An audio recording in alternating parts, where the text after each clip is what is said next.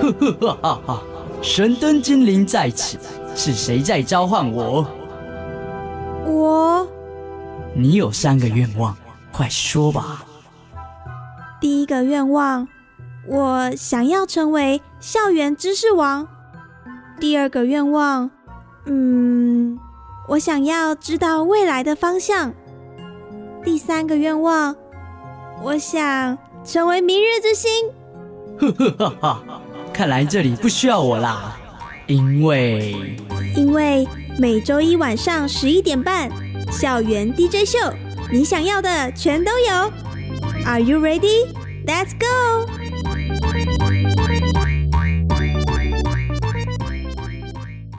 欢迎收听国立教育广播电台校园 DJ 秀，我是主持人黄燕。上个礼拜呢，我们邀请到了夜市人生，就是呢以台湾夜市为主题设计桌游的联合国团队。因为呢，他们有法国人还有台湾人共同组成的这个团队吼。那这礼拜呢不一样哦，我们邀请的是台湾八年级生联军。他们在做的事情呢，是关心台湾的动物。那我们讲动物，可能有鸟、有鱼、有猫、有狗。那他们呢，着重在狗的议题上面，叫做浪犬博士。那浪犬跟博士两个名词放在一起，会蹦出什么样的火花呢？准备好了吗？那我们现在呢，先来邀请浪犬博士的林子欣 Lucy，还有汪心怡 Lily 打个招呼吧。Hello，大家好，我是浪犬博士的训练师 Lucy。Hello，大家好，我是浪泉博士的翁心怡 Lily。今天都是八年级生的聚会，就是希望可以在新的一年，我们刚过完年嘛，然后二月呢，这个喜庆的节庆当中，我们也可以去思考说，人跟动物之间的议题，我们社会要一起共好，那可以用什么样的方式呢？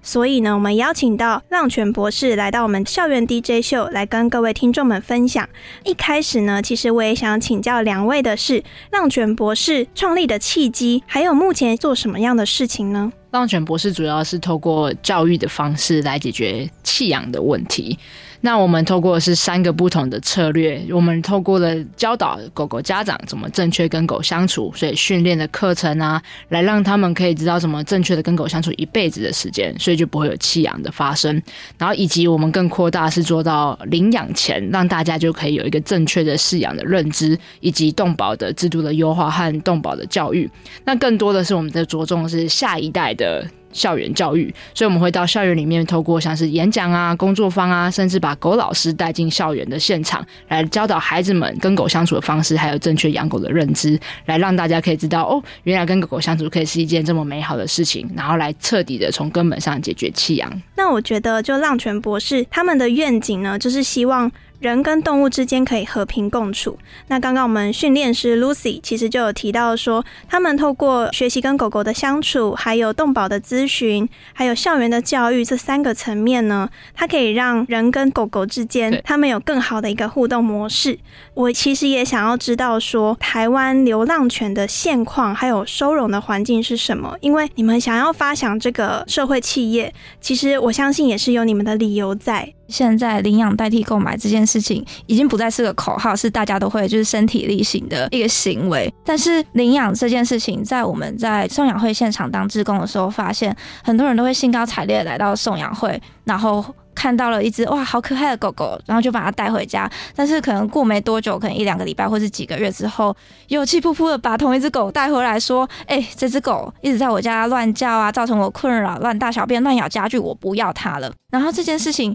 是对整个动保资源造成蛮不好的现象，所以我们才会想说，有没有一些方法可以来解决这个问题。然后也是在就是开始想要去养狗狗，在浪犬博士成立的开始的时候，我们是养了 Taylor，就是我的狗狗。那我们当时是去到内湖收容所去领养它。那时候我们就很兴高采烈要去，就是迎接一只我们家庭的新成员进到家里面。但你就会发现，你走进收容所里面有五百多只的狗狗，那一个笼子里面有好几只狗狗。你经过它，大部分都是黑狗，但我 Taylor 是一只黑狗。但你经过的时候，你就发现有些狗对你狂叫，有些狗躲在后面，有些狗不知道。在干嘛？这时候你会认真的看过每一只狗，但走完之后五百多只狗，你就会说，嗯，然后呢，我要该如何选出一只适合我的狗狗，以及到底我把这一只狗带回家之后，那剩下那些狗狗呢怎么办？也就在那个时候，我们开始去做很多的动保的职工，然后也在像刚才丽丽说的，去看到送养会的现场，遇到这个不断的退养和再次弃养的状况的出现，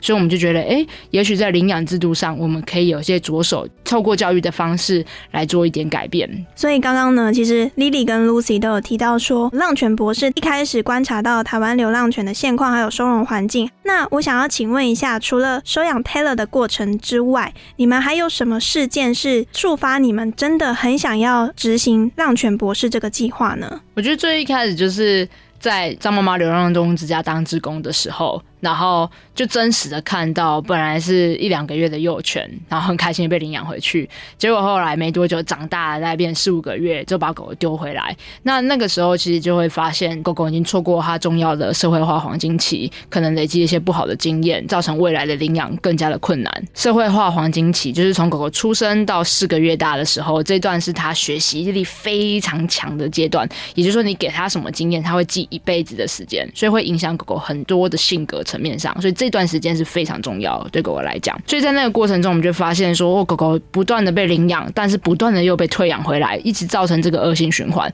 那我们就开始学习说，哎，一边在跟 Taylor 学习怎么正确跟他相处的过程中，就开始成为训练师的路程。那就发现说，哎，也许我们能做一个结合，把教育跟就是领养制度能够有一些结合。所以我们就创办了一个叫“来汉浪犬住一晚”，想要来突破这个大家用三十秒来决定一只狗狗。的这件事情，所以我们用两天一夜，很深入的让大家学习怎么正确跟狗相处，以及了解这一只你即将要把狗狗带回家的这只狗狗的性格啊，怎么跟它相处啊，怎么正确跟它互动。你准备好了，ready 好了，然后才迎接狗狗回到你的家里面去养一只适合你的狗狗。它的执行成果如何呢？我们那时候其实办了第一场之后，哎，大家回想很好，所以我们又办了第二、第三、第四场，所以就非常的成功，很热烈。但最终呢，我们是成功的。劝退了所有领养人，对对对对，就大家都发现说，哦，好像真的其实还要做很多的准备，或者是哎，这只狗狗没那么适合我们，然后所以才发现说，哎，就那时候我们就开始意识到，哎，不对啊，可是我们还是想要把狗狗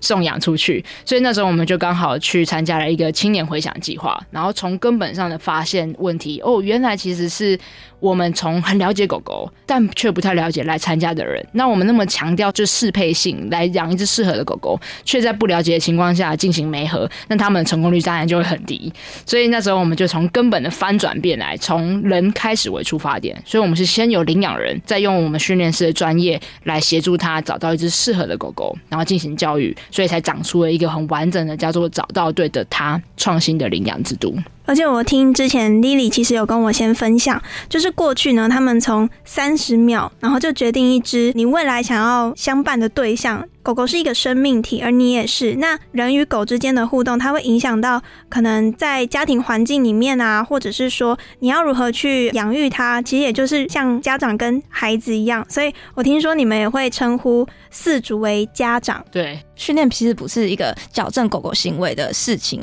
而是一个有点类似亲子教育，就是教导家长们要怎么和自己的狗狗相处，然后去了解他们，然后跟怎么跟他们沟通，然后怎么一起生活这样。那找到对的它，这个。企划的起心动念，还有发展的过程，可不可以跟各位听众们分享一下呢？那时候就是刚才提到的来汉浪犬住一晚，是我们创造出的一个全新的新形态送养会，就发现其实没有成功送养出去，是因为我们对人的不了解，所以我们才发展成一个找到对它的创新领养制度。从我们去了解厘清，你要填写一个很完整的表单，让领养人在填写表单的过程中去了解说他自己适合养什么样的狗狗。那还有训练师会协助你去厘清一些养狗的迷失啊，像是大家都以为可能短毛犬比较不会掉毛啊，但事实上可能相反，就是它其实是跟狗狗的体质去跑。好的，那再来我们会透过训练师的专业找到适合你的狗狗，以及一个完整的教育的工作坊，那你有整天的时间，同时了解你这只狗适不适合你，然后以及学习怎么正确跟狗相处的方式。像弃养的两大主因就是可能狗狗很爱乱叫啊，或者是乱大小便啊，但透过有效的环境规划，其实可以大幅的降低这两个行为的产生。跟狗相处是一辈子的时间，在它生命中的不同的阶段，从幼犬、青少年、成犬、老犬。其实有各式各样的课题，你需要持续不断的去学习和调整。所以，我们后面就开始更专注在就是训练课程的这个区块，因为一部分也是因为找到对了，他这个 program 太大，然后要花很多的人力成本，所以我们目前还没有办法找到可以存活下去的方式，所以我们就更聚焦在做教育的这个区块。就像前面刚才提到，从家长教育、动保教育到校园教育，是我们现在核心发展的业务。在进行这些互动的工作坊啊，还有这些专案的过程当中，有没有曾经让你们印象深刻的事情呢？就是在这些课程当中，我最近最让我印象深刻的是有一个团体班的家长，然后他一开始是可能对狗狗是用一些比较传统的方式在教育他的，可能狗狗做错事情可能会凶啊、打或骂这样，但是经过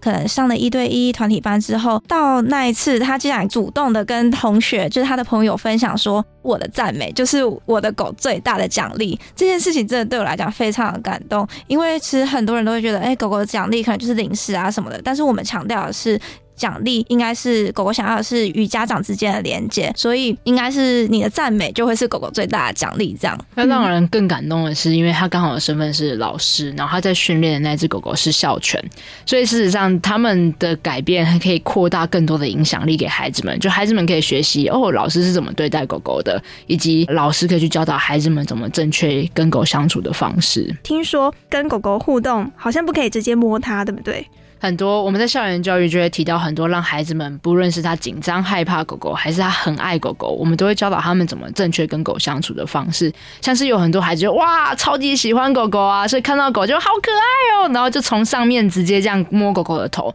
但事实上，这个行为对狗狗来讲是极度压迫感的，很有压力，所以狗狗比较容易产生害怕的情绪，也比较容易产生保护自己的行为，就会不小心产生人和狗之间的冲突。所以我们都会教导孩子们，就如果你要去跟狗狗相处正确的方式应该是，你可以先蹲下来，因为你看我们从上面直接摸狗狗头，它们那么小一只，我们那么高，就像一个五公尺高的巨人突然弯腰摸头，就说：“嘿，你好可爱，我要摸摸你。”就这个过程中其实是很有压迫感的，所以孩子就会去同理到说：“哦，对我也不喜欢被这样子对待，那我我可以同理狗狗的感受，那我就知道哦，我可以蹲下来去尊重狗狗的感受。”在这样的教育过程当中，可以让孩子们了解换位思考的重要性。他可以去思考说：“诶，我怎么样跟物种之间的沟通？跟狗狗也好，跟猫咪也好，我觉得跟各种动物之间，我们都应该要先相互尊重，然后相互理解。”或许我们可以做到的事情是尽我们所能，譬如说，可能借由校园的教育，告诉孩子或告诉老师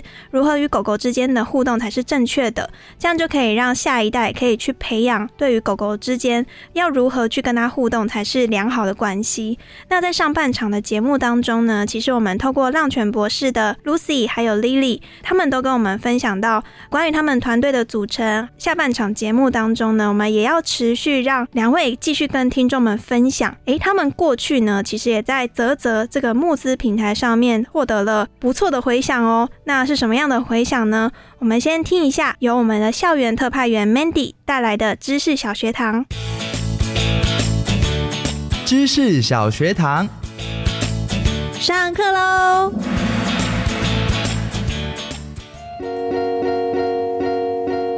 各位听众晚安，我是今天的校园特派员 Mandy。在上半场的访谈当中呢，可以了解到浪犬博士的组织理念以及相关的事迹。那么接着就由 Mandy 带着各位听众朋友了解有关于流浪犬的小知识喽。所谓流浪犬呢，就是泛指没有被直接管理、活动不受限制的犬只。根据国际同伴动物管理联盟指出，流浪犬呢大概可以分为以下四种。第一种呢为放养犬，是指由主人饲养，但是并没有限制活动范围，可以在外头流浪的狗只。第二种呢为走失犬，顾名思义呢是因为走失而流落街头的狗只。第三种呢为弃犬，起因是主人由于各种的原因弃养，并将其流放到外头。第四种为无主犬，无主犬呢是从出生开始就一直生活在野外，通常也被称为野犬。简单介绍完以上四种流浪犬的种类之后呢，接着 Mandy 想要带各位听众朋友了解的是有关于台湾的流浪犬现况。不知道各位听众朋友们有没有听过《十二夜》这一部纪录片呢？《十二夜》这个名称的由来是因为流浪猫犬一旦进入收容所之后，若停留十二夜之后没有人收养，就会面临扑杀的命运。这部纪录片上映之后呢，获得广大的回响，林安乐的呼声也随之而起，进而促使了立法院修法通过相关法条。台湾各处收容所从二零一七年二月开始正式实施零扑杀。尽管实施了零扑杀，但台湾流浪犬只的问题并没有获得解决。若民众还是随意弃养犬只，收容所也无法扑杀它们来维持容纳的空间。这也会造成收容所的空间不足，也造成营运上的困难。除此之外呢，许多民众也会认为说，既然弃养也不会造成安乐死，将犬只送到收容所也没有关系。如此的观念呢，造成台湾流浪犬只的问题并没有从根本解决。因此，近年来许多动保团体纷纷提倡以认养代替购买的口号，盼望能从根本来解决流浪动物的问题。以认养代替购买有以下几个好处。第一，可以省下购买狗只的费用；第二，领养后可以减轻收容所的负担，释放更多的空位；第三，减少繁殖场的获利。通常购买的宠物呢，大多都是来自于繁殖场，而繁殖场大部分都是以近亲繁殖的方式来产出犬只，也造成了许多的问题。Mandy 自己希望呢，以认养代替购买，不只是口号，除了可以得到可爱的宠物之外呢，也可以拯救一个生命。以上是今天的知识小学堂，接下来请继续收听由浪犬博士带来的精彩访谈。我是今天的校园特派员 Mandy，我们下次见。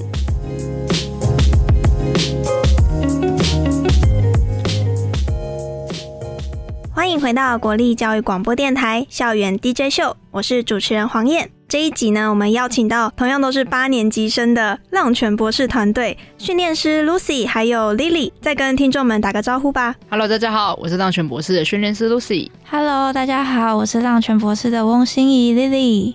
上半场呢，我们其实有谈到很多有关于浪犬博士，就是一开始奠定这个团队发展的轴线，还有他们阶段性目标的改变。那我在下半场呢，一开始其实我也想了解，因为其实你们。在线上募资的平台泽泽也有在上面建立一个课程专案募资，可不可以跟听众们分享一下呢？好啊，我们那时候就是募资了一个叫“自信狗狗养成计划”的线上训练课程。那那时候我们就是因为看到了很多的家长明明很爱狗，可是却因为不正确的跟狗相处的方式，呃，可能最后导致弃养啊，或是生活的不论是狗还是人很痛苦。那我们就去深入的研究这个议题，就是到底为什么明明很爱狗，却不想要好好的知道怎么正确跟它相处？那我们发现了三个主要的原因。第一个呢，就是因为网络上的资讯非常的碎片化。就好像那边有一点，那边有一点，然后以及很多的不正确性，没有人可以去考核这件事情是不是适合我家的狗狗的方法。那第二个呢是，那么你就会说为什么不找专业的训练师？是因为目前在专业的训练师的课程教育上面，确实费用没有那么亲民，然后也大家没有这个正确的认知，所以一开始养狗的时候没有把预算估进去。但这很重要哦，所以如果你未来要养狗，确实教育也是很重要的一环。那第三个是，就算你有这个预算，你有这个认知，那你不一定可以找到适合你的狗狗，因为。训练师的资源还是比较集中在都市区域，所以我们那时候就希望透过线上训练课程的方式来突破时间和空间的限制，以及降低预算成本。所以我们那时候是降低了八十二 percent 的价格的成本，让大家可以用更轻松的方式来学习正确跟狗相处的方法。那你们怎么进行的呢？嗯，因为自信狗养成计划，它就是专门否每一个狗狗家长和狗狗都应该要学习的最基础的架构。然后有两种不同的方方法。一种是你会录制影片，然后我们会训练师专门为你批改作业，那种更克制化的部分。然后还有是试训班，就是我们会在一个时间，然后会有三四位家长上线，然后训练师也会上线，在当场就会调整你跟狗狗进行练习的动作。假设你家就狗狗坐下，然后训练师就跟你讲说：“哦，好，上面再一点点，哦，好等，对，就是这个时候赞美他。”然后他就会知道说：“哦，对了，就是这个时间点。”你很快就会掌握到怎么去教导你家狗狗，然后所以会有更多的克制化的部分。每一种训练方法，我们都会至少提供二到三种以上的不同的训练方式，让大家可以去练习适合自己的方法。但我们还是更强调在改作业啊，或是有视讯课程的部分，来达到克制化，来让大家是真的学会怎么正确跟狗相处的方法，让训练变得简单，对，又很好玩。经过这一套游戏化的作业呢，它可以提升家长，也就是我们的新手爸妈，或者是他想要更加了解他跟狗之间可以怎么样互动，他可以达成他这理想性，而且呢，他也不孤单。他有训练师，有朋友，有还有就是一起上课的同学，对对对啊，好像在社会中的再教育，就是浪犬博士达成了一个学校教不到的，那我们来教。嗯，刚刚其实有讲到说，就是在网络上面资源，其实有时候你也没办法辨别它有没有效，然后呢，找训练师可能上一对一的家教有点太贵。那我好奇的点是，你们其实也有工作坊跟影片之间，你会建议上你的工作坊，还是说他先在家里自学看影片？呢，就是适合不同的学习形态的家长，有些家长就是喜欢。当下来到我们的现场体验，然后可以看到训练师实际上怎么跟他的狗狗进行练习，然后回去再持续的练习。那也有些家长就是喜欢在家可以突破时间空间的限制，我可以在通勤时间可以学习，回到家就可以直接跟狗狗练习，所以还蛮适合不同学习形态的家长，所以都有。只是就是线上训练课程就更加上它的自发性，可是两个都是要持续学习的过程。嗯，那除了就是泽泽平台上面的这个专案之外，还有什么方式可以找到你？们让你们可以提供背后的支持力量呢？我们在浪犬博士的粉专应该是我们所有的资讯集大成，然后还有像是可以上 YouTube 有一些影片啊，就是我们有一些训练的相关的影片。然后还有点阅率蛮高的，对，